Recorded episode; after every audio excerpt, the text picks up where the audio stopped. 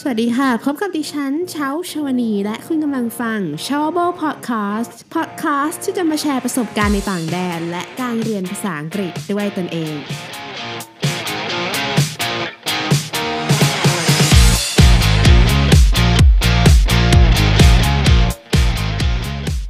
ค่ะก็ยินดีต้อนรับท่านผู้ฟังนะคะ สู่ s h o w b o Podcast ค่ะ ใน episode นี้ค่ะ เราจะมาพูดกันในหัวข้อ ฝึกภาษาอังกฤษอย่างไรให้สื่อสารได้อย่างมีประสิทธิภาพนะคะ คือต้องยอมรับเลยค่ะว่าเชาอะ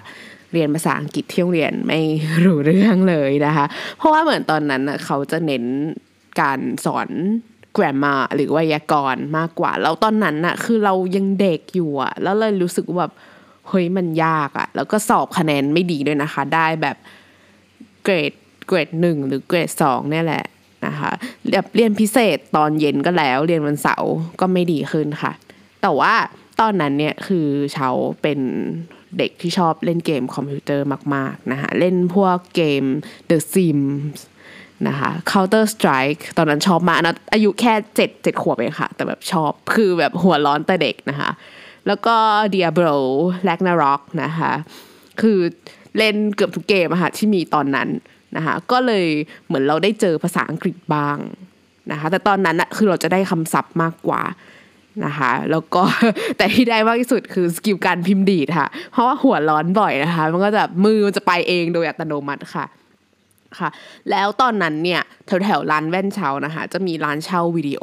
ชื่อว่าร้าน Blockbuster ซึ่งไม่แน่ใจว่าน้องๆ น้องๆ รุ่นใหม่เนี่ยจะรู้จักกันอยู่หรือเปล่านะคะ เพราะว่าเดี๋ยวนี้เราก็จะดูหนังกันผ่าน Netflix กันแล้วนะคะ คือบอกเอ่อร้าน Blockbuster เนี่ยเปรียบเสมือนเป็นสถาบันสอนภาษาของเช้าเลยค่ะ เพราะว่าเวลาเช้าว่างๆอะเช้าจะชอบไปเช่าหนังมาดู แล้วก็จะเป็นคนที่ชอบดูแบบ soundtrack มาก เพราะมันมันมันได้อันธรสมากกว่าแบบภาคไทยอะค่ะ บางทีภาคไทยแบบแปลอะไรก็ไม่รู้คือ มันมันทำให้แบบเสียเสียอรรถรสได้นะคะเราก็เฉาเนี่ยคืออาจจะเป็นเพราะแบบเป็นเด็กสายตาสั้นหรือเปล่าไม่แน่ใจก็จะไม่ชอบอ่านซับไตเติลค่ะอ่านบ้างไม่อ่านบ้างแต่ส่วนใหญ่จะไม่อ่าน ก็คือหูจะฟังตาจะดูแค่นั้นค่ะ ก็จากการที่ดูหนังนะคะทำให้เหมือนเราเราได้ฟัง แล้วเราได้เห็น การใช้ภาษาอังกฤษของของชาวต่างชาติเนี่ยในสถานการณ์จริงค่ะ แล้วเราได้คำศัพท์ด้วยนะคะก็เลยเหมือนเราก็ได้อะไรมาเยอะมาก แล้วตอนที่ชาวอย่างที่ชาวเคยบอกเมื่อใน episode แล้ว episode ที่แล้วค่ะว่าชาวเรียนแบบ English Program เพราะฉะนั้นเนื้อหาอะไรอย่างเงี้ยจะเป็นภาษาอังกฤษหมดเลย ซึ่งชาวเป็นเด็กที่ เป็นคนขวางขวางๆโลกด้วยค่ะ คือชอบทำอะไรไม่เหมือนคนอื่นนะคะ ชาวจะไม่เปิด dictionary ที่แปลจากอังกฤษเป็นภาษาไทย แต่ชาวจะเปิดภาษาอังกฤษที่มันเป็น English to English dictionary อะค่ะ คือเวลาแปลสมมติเรา search คำ คำนี้ มันก็จะแปลแบบเป็นภาษาอังกฤษ แล้วก็จะมีซินโนนิมซินโนนิมก็คือคำที่มันมีความหมายใกล้เคียงกันนะคะ คือชาวรู้สึกว่าเฮ้ยพอแปลงเนี่ยมันเหมือนสมองเราอะมันไม่ต้องสวิชไปมาคือตอนนั้นก็คิดเองเออเองนะคะ ว่ามันว่าสมองมันจะแบบมันจะไม่ไม่เหนื่อยมาก ถ้าเราแปลเป็นภาษาอังกฤษไปเป็นภาษาอังกฤษ ซึ่งมันก็ทำให้ชาวได้แบบเออ เหมือนเราได้คำศัพท์มากขึ้นด้วย เพราะว่าบางคำที่มันแปลคำศัพท์นั้นอะชาวก็ไม่รู้ตอนนั้นเด็กอยู่ ก็ไม่รู้ว่ามันแปลว่าอะไรค่ะ ก็ไปหาเพิ่มก็ไปเปิดเพิ่มมันสรุปมันแปลว่าอะไรนะคะ ก็อ๋อมันคืออย่างนี้อย่างนี้ก็ทำให้เราได้ศัพท์ขึ้นเยอะมากๆเลยค่ะ แต่ว่าการแต่ว่าสำหรับใครที่แบบทำงานแปลที่จะต้องแปลภาษาจากอังกฤษเป็นภาษาไทยอย่างเงี้ยค่ะ ก็ก็อาจจะ ไม่แนะนำนะคะ เพราะว่าจากส่วนตัวชาวเองอะชาวเป็นคนที่พอเห็นศัพท์ภาษาอังกฤษคำไหนชาวจะเข้าใจในแบบที่ชาวเปิดดิกคือคือเข้าใจก็สมมติเหมือนคนไทยอย่างเงี้ยเห็นหมาก็คือเข้าใจหมาคือหมาไม่ใช่แบบหมาคือ dog อะไรอย่างเงี้ย คือมันจะเข้าใจอย่างนั้นเลยแล้วมันทำให้เราแปลไทยไม่ได้ คือแปลได้แต่แบบ มันคือเราเข้าใจของเราแบบเนี้ยจะให้เราแปลเป็นภาษาไทยยังไง คือมันจะทำให้เราแปลไม่สละสลวยอะค่ะ แล้วก็อีก dictionary หนึ่งที่เชาใช้นะคะ ก็คือ collocation dictionary collocation dictionary ก็คือจะเป็นสมมติเป็นคำนี้มันจะต้องมาคู่กับอีกคำนี้มันเหมือนเป็นคำที่แบบมันเป็นบุพเพบุพเพสันนิวาสกัน อย่างเช่นคำว่า think ที่แปลว่าคิด มันก็จะมักจะมากับ preposition about ก็คือ think about อะไรแบบเนี้ยค่ะ คือมันเป็นมันเป็นบุพเพกันนะคะ ก็ ไอ้ dictionary เนี่ยจะช่วยให้เราใช้ภาษาสมมติเราต้องเขียนเอเซส่งอาจารย์อะไรแบบเนี้ยมันทำให้เราเขียนได้แบบเป็นธรรมชาติมากขึ้น คือเคยอ่านบทความที่แบบเออที่แบบบทความวิชาการที่เขียนโดยโดยไม่อยากไม่อยากพูด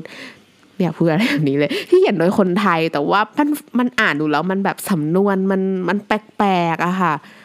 หวังว่าจะนึกภาพออกนะคะ ก็คือการที่ใช้ collocation dictionary มันจะช่วยได้มากเลยนะคะ เพื่อให้สำนวนการเขียนของเราเป็นธรรมชาติมากขึ้น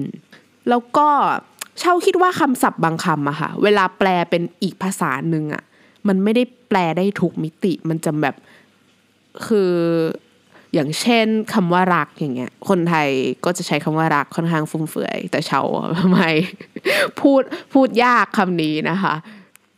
คำว่ารักในภาษาไทยก็คือ รักนะรักนะอะไรเงี้ยคือมันคือเขาไม่ได้ value คำว่ารักแบบ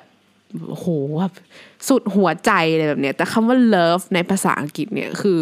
การที่เราจะพูดว่า I love you กับใครบางคนอะเราจะต้องรู้สึกแบบขนาดนั้นจริง ๆ ต่อไปค่ะ คืออเขาเรียกว่า thesaurus คือมันจะเป็น คือลองเข้าเว็บไปดูว่า thesaurus.com สกด t h e s a u r u s นะคะ จะเป็นเหมือนเหมือนเป็นที่รวมของซีโนนิมของคำซีโนนิมก็คือคำที่ความหมายเหมือนกัน ก็จะช่วยได้ เพราะว่าเวลาเวลาเราจะใช้ใช้เอ่อเวลาจะเขียนอะไรแบบเนี้ยค่ะ เขาจะไม่นิยมใช้คำซ้ำๆกัน อย่างเช่น good good good good นั่นแหละเราอาจจะใช้คำว่า decent อะไรอย่างเงี้ย นะคะก็ทีโซลัสก็จะช่วยได้เวลาแบบนึกไม่ออกจริงว่าเฮ้ยมันแบบมันตันมากอะนะคะเราไม่รู้จะใช้คำว่าอะไรแล้วเราสามารถเปิด Thesaurus ได้นะคะเอออีกข้อดีหนึ่งของภาษาเอ่อของ dictionary เอ่อ English to English dictionary อะค่ะก็คือมันจะมี phonetics มาให้นะคะมันจะมีพวก phonetics จะมีพวกชวาที่มันจะออกเสียงเอออะไรแบบเนี้ยค่ะคือมันจะทำให้เวลาเราอ่านมันจะ pronunciation ของเรามันจะถูกต้องนะคะไม่ถ้าไม่เชื่อลองเปิดดูในเว็บก็ได้ค่ะเอ่อถ้าแนะนำก็เคยเป็นของ Cambridge ลองเซิร์ชใน Google นะคะ Cambridge Dictionary คือมันจะมี phonetic แล้วมันจะมีกฎมันจะเป็นกฎปุ่มลำโพงอะค่ะก็จะมีคนพูดให้ฟังว่าเออเราต้องออกเสียงคำนั้นว่าอะไรนะคะ ล่าสุดใน Google ค่ะมันจะมีแบบบอกเลยว่าเราจะต้องทำปากยังไง ลองดูค่ะ แล้วก็เช้าฝึก ฝึกภาษาอังกฤษนะคะ นอกเหนือจากที่ดูหนังนะคะ เปิด dictionary ก็มีฟังข่าวค่ะ ฟังข่าวเป็นภาษาอังกฤษ อันนี้คือไม่ได้ตั้งไม่ได้แบบตั้งใจตั้งหน้าตั้งตานั่งฟังนะคะ คือช่วงเช้าเวลาไปโรงเรียนอะช่วงข่าวข่าวต้นชั่วโมงมันจะเป็นข่าวภาพภาษาอังกฤษ พวกจาก BBC Thai News Agency อะไรแบบเนี้ยค่ะ คือที่บ้านเปิดกรอกหูพูดแบบนี้ดีกว่า ก็คือเราก็เออเราฟัง คือบางทีเราไม่ได้ตั้งใจเราไม่ได้ตั้งใจฟังก็ไม่รู้เรื่อง แต่พอฟังไปเรื่อยมันมันมันเหมือนมันรู้เรื่องเองอะค่ะ จริง ๆ อันนี้คือไม่ได้เวอร์มันมันเหมือนมันซึมซับเข้ามาเองแล้วคือเราได้แบบฟังสำเนียงที่แตกต่าง เพราะว่าแหล่งข่าวอะมันก็จะมีแบบจากออสเตรเลียบ้างจากอังกฤษบ้างจาก Voice of America บ้างจากคนไทยก็คือจากพี่เอ๋พัชรีชอบมาก พี่เขาแบบเป็นไอดอลการเรียนภาษาอังกฤษคนหนึ่งของชาวเลยนะคะ นอกเหนือจากฟังข่าวภาษาอังกฤษแล้วนะคะชาวก็จะมีอ่านนิยายภาษาอังกฤษด้วยค่ะ คือตอนนั้นเออมันเหมือนมีนิยาย ซึ่งเขายังไม่ได้แปลเป็นภาษาไทย ก็คือเป็นนิยายเป็น horror fiction นะคะเป็นนิยายสยองขวัญคือชอบอ่านนะ ชอบอ่านแบบสยองขวัญแต่ไม่ไม่กล้าดูค่ะ มันนอนไม่หลับ ก็มันยังไม่มีภาษาไทยทุกวันนี้ก็ยังไม่มีนะคะ รู้สึก ก็เลยอ่านเป็นภาษาอังกฤษก็ได้ ตอนอ่านใหม่ ๆ ก็แบบ โห ค่อนข้างค่อนข้างยากค่ะ เพราะว่าศัพท์บางคำเราก็ไม่รู้จริง ๆ นะ คือมันเป็นศัพท์ที่เกี่ยวกับอะไรที่มันสยองขวัญสยองขวัญแต่อ่านไปเรื่อยโอเค เราเข้าใจคอนเท็กซ์มันก็คือเราเข้าใจ แล้วข้อดีของการอ่านนิยายภาษาอังกฤษนะคะ ก็คือ เราจะได้ซึมซับสำนวนการเขียนของของนักเขียนค่ะ คือการเขียน สำนวนนิยายอะมันจะไม่เหมือนการเขียนแบบที่เขียนเอเซที่มันเป็น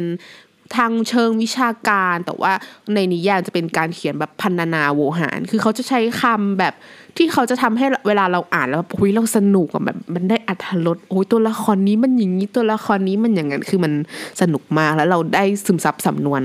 ของเขามาค่ะ แล้วแต่ว่ามันก็มีข้อเสียนะคะ ข้อเสียก็คือสมมติบางนิยายที่เขามาทำภาพยนตร์อะ ไม่กล้าดูภาพยนตร์เลย เพราะว่ากลัวว่าแบบเฮ้ยมันจะทำลายจินตนาการของเรา อย่างเช่นเรื่อง The Hunger Games อันนี้เชาอ่านเชาอ่านก่อนที่คนไทยน่าจะรู้จักก่อนที่เขาจะมาทำหนังอีกค่ะ ตั้งตั้งหลายปีแน่นะคะ ก่อนที่เขาจะมาทำหนัง คือไม่กล้าดูไม่กล้าดูหนังจริงกลัวเขาทำออกมาได้แบบแบบมันมันไม่ตรงตามที่เราที่เราจินตนาการไว้อะค่ะ เหมือนในเรื่องแฮร์รี่พอตเตอร์คือ ไม่น่าดูเลย ไม่น่าดูหนังเลย คือหนังเขาทำดีค่ะ แต่ว่าในหนังสืออะเขียนรู้สึก JK เขาเขียนสนุกกว่ามาก คือ detail มันมันเยอะกว่าทำให้เรารู้ว่า เอ้ยทำไมเดอร์สลีย์เขาแบบ so mean ขนาดนั้น อ่าพูดถึงเรื่อง grammar นะคะ คือการอ่านนิยายเราจะได้ซึมซับ grammar แล้วก็สำนวนการเขียนใช่ไหมคะ ซึ่ง grammar ชาวก่อนหน้านั้นอะไม่รู้เรื่องเลย คือถ้ามาพูด interrogative to infinitive gerund ing เธอพูดอะไร ฉันไม่รู้เรื่อง คือเชาไม่รู้เรื่องจริง ๆ คือมารู้เรื่องตอนที่มาเป็น เออมาเป็นติวเตอร์ค่ะ รับงานเป็นติวเตอร์ สอนภาษาอังกฤษ ตอนนั้นก็คือเราอะได้อยู่แล้ว เราเข้าใจ แต่บางทีเราไม่รู้ว่า เออ มันต้องเป็นอย่างนี้ อย่างนี้ มันเป็น tense มันเป็นบลาบลาบลาอะไรอย่างเงี้ยค่ะ ก็เพิ่งจะมาจริงจังตอนนั้น ค่ะ แล้วก็สมัยเนี้ย คือน้องๆสมัยเนี้ยโชคดีกว่ากว่าสมัยเชามาก นะคะคือสมัยเนี้ยมันมีพอดแคสต์มีอีบุ๊กคือน้องไม่ต้องแบบเดินทางไปคิโนคุนิยะคือบ้านเขาอยู่ไกลไกลตัวเมืองนิดนึงค่ะ แบบไม่ต้องไปซื้อหนังสือแบกทีโอโห เยอะนะคะมันมีอีบุ๊กแล้วแล้วมันมี YouTube มันมี YouTube c h anel หลายช่องที่สามารถเข้าไปเข้าไปดูคือมันได้ทั้งความสนุกแล้วก็ได้ทั้งภาษาด้วย มันมีหลายรายการมากเลยนะของต่างประเทศที่แบบชาวชอบดูแล้วแบบ เฮ้ยมันทำให้ภาษาเราแบบคุยดีขึ้นมากดีขึ้น เป็นเท่าตัวเลย ถ้าแนะนำถ้าแนะนำถ้าสนุกสนุกนะคะ ก็จะเป็นพวกเอ่อถ้าเป็นของฝั่งอังกฤษก็จะเป็น Undercover Boss UK เป็นเอ่อ Rich Kids Go Skins นะคะเป็นเกี่ยวกับเขาจะส่งเด็กบ้านรวยไปไปอยู่เอ่อไปอยู่บ้านที่แบบเอ่อ less privilege ก็คือบ้านที่เขาเเขา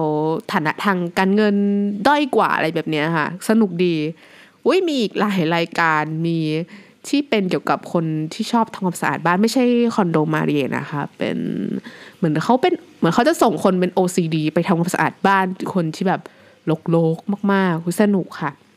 มีหลายรายการเลยลองไปดูนะคะ แล้วก็จะมีมีเดียมค่ะ medium.com จะเป็นบทความบทความพวกไลฟ์สไตล์พวกวิชาการที่เราสนใจมีทุกแขนงลองเข้าไปดูได้ค่ะ แต่ถ้าเราเสียเงินเเดือนละประมาณห้าเหรียญนะคะห้าเหรียญประมาณร้อยห้าสิบบาท ก็มันจะทำให้เราแบบมันจะมีบทความเยอะมากขึ้นนะคะ ก็ถือว่าคุ้มนะคะ ถ้าเทียบกับการที่แบบเราจะต้องไปซื้อ magazine ภาษาอังกฤษโอ้ย magazine ภาษาอังกฤษสมัยก่อนแพงมากคือ ซื้อทีคือขนหน้าแข้งร่วงได้นะมันแพงจริง พวกเอ่อ Reader's Digest นะคะไม่แน่ใจรู้จักหรือเปล่าเดี๋ยวนี้ไม่น่าจะมีนะคะจะเป็นสมุดเป็นหนังสือเล่มเล็ก ๆ แล้วแบบเป็นภาษาอังกฤษอ่านสนุกค่ะ ได้ความรู้เอ่ออ๋อแล้วก็มี Student Weekly ด้วยแต่ Student Weekly เชาว่ามันง่ายเป็นอีกนึง นะคือชอบคืออย่างที่บอกเป็นคนแบบ ชอบทำอะไรไม่เหมือนคนอื่น ชอบแบบท้าทายอะทำอะไรยากๆ โอเค ก็มีประมาณนี้นะคะสำหรับการฝึกภาษาอังกฤษด้วยตัวเองของเช้านะคะของคนอื่นก็อาจจะมีวิธีการที่แตกต่างไป แต่ของเช้าเนี่ยเช้าเชื่อว่าวิธีของเช้าแล้วมันทำให้เราเรียนรู้ได้แบบเป็นธรรมชาติมากกว่าที่แบบเราไปนั่งท่องศัพท์ท่องจำ grammar อะไรอย่างเงี้ยแต่ grammar ไม่ใช่ว่าไม่สำคัญนะคะสำคัญสำคัญเพราะว่าการที่เราพูดหรือเราเขียนที่ที่ใช้ grammar ที่ถูกมันทำให้เราดูเป็นคนแบบ well educated คือแบบดูดูเป็นคนมีการศึกษานะคะเอ่อแล้วก็มันใช้กับการสอบด้วยการสอบก็สำคัญนะคะสอบภาษาอังกฤษมันทำให้เรา มันทำให้เรามี choice ในชีวิตมากขึ้นค่ะ โอเค วันนี้ก็มีเท่านี้ค่ะ แต่ถ้าเดี๋ยวมีนึกอะไรออกอีกอะจะมาแชร์ให้ฟังอีกครั้งหนึ่งนะคะ ก็หวังว่าทุกท่านนะคะ จะสนุกกับการฟัง s h o w b l e Podcast episode นี้ค่ะ สวัสดีค่ะ และนี่คือ s h o w b l e Podcast สำหรับวันนี้นะคะ ขอขอบคุณทุกท่านค่ะที่แวะเข้ามารับฟังถ้าคุณชอบ s h o w b l e Podcast นะคะ อย่าลืมกด subscribe เพื่อติดตาม หรือหากท่านมีคำถามสามารถถามคำถามได้ใน Facebook Page s h o w b l e วันนี้ดิฉันเช้าชาวนี ขอลาไปก่อนแล้วพบกันใหม่เอพิโซดหน้านะคะ สวัสดีค่ะ